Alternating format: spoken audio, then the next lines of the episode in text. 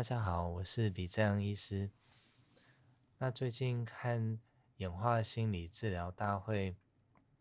那在过程中 Stephen Porges 教授也介绍了一些书籍，我回过头去看看我自己的 Amazon 里面，发现我已经有买了他的一本 Polyvagal Exercises for Safety and Connection、啊、就是可以为了来帮助我们的安全感以及连结的、啊、多重迷走神经系统的练习。那打开书本，在序章 Stephen Porges 教授写到他自己的故事就非常的吸引我。 Stephen Porges 教授他说这些年看到很多他的教授同才们，那有的已经退休离开了学术界，那有的继续在、呃、岗位上为了研究为了学术做努力。那他也想想他自己人生的方向以及他自我的意义。那再从他发展出这个多元迷走神经理论将近二十五年， Stephen Porges 教授他想要把理论化为实际可以运用的方法。那这本书就是他跟 Deb Dana 合作一起写的，那我想应该是因为前面 Deb Dana 也有出一两本与多重迷走神经有关的一些书籍，那也是运用在一些心理治疗上面的资讯。那我看的这本是二零二零年出版的书，书中章节我看了一下 Co-Regulation 第三章，这个非常的吸引我。 Co-Regulation 我在好几个地方都遇到这一个、呃、我讲共同调节，或者是我看刘佩轩博士他的部落格里面他写、呃、协同调节。那他是多重迷走神经系统很重要的其中一个原则之一。这个 co-regulation 它有一点像是呃，我们可以运用我们的神经系统呃，如果是稳定的，那在跟我们互动中的人们，可能我们可以把这样子稳定的讯息传达给对方，来协助对方调节他的神经系统。那所以我们在心理治疗的训练中，譬如说最近啊，我接受训练的身体经验创伤疗法，很常在我们每一天训练的一开始，或者是我们每一次接受治疗或者是来做练习的一开始，我们都希望能先够能够回到我们的身体，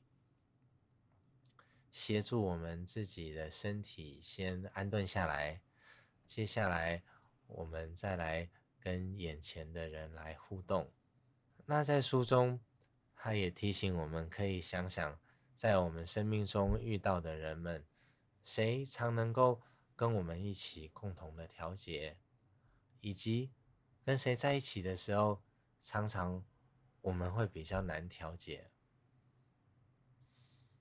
或者是什么时候你会觉得对方跟自己的自律神经是可以互相很搭配的，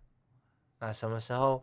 你觉得跟对方在自律神经上可能彼此是比较有困难搭配的。甚至这样的应用他举了一个例子，在门诊中或者在治疗中常常会出现的一个孤独或者寂寞的主题，它其实在多元迷走神经上面也可以运用。那书中提到我们独自一个人，我们不一定总是等于我们会感觉到孤独，或者我们独自一个人啊、呃，也不等于我们总是会经验到痛苦。那如果我们有一些社交连结的基础，而且我们也可以预期到可以有一些与人来共同调节的机会，或许我们可以比较安心的有一个独处的时间。那以多重迷走神经理论来说，当我们处于这种安心的腹侧迷走神经，我们这时候的独处不会等于孤独。那如果我们是呃一个人，但是我们的神经系统是属于交感神经比较启动的状态，那有可能我们会焦虑，或者我们会急切的去寻找与人的连结。如果我们是处于背侧迷走神经的状态，那我们可能在一个人的时候，我们会感觉到孤独，我们可能甚至感觉到绝望，甚至提不起动力来去跟其他人来相处。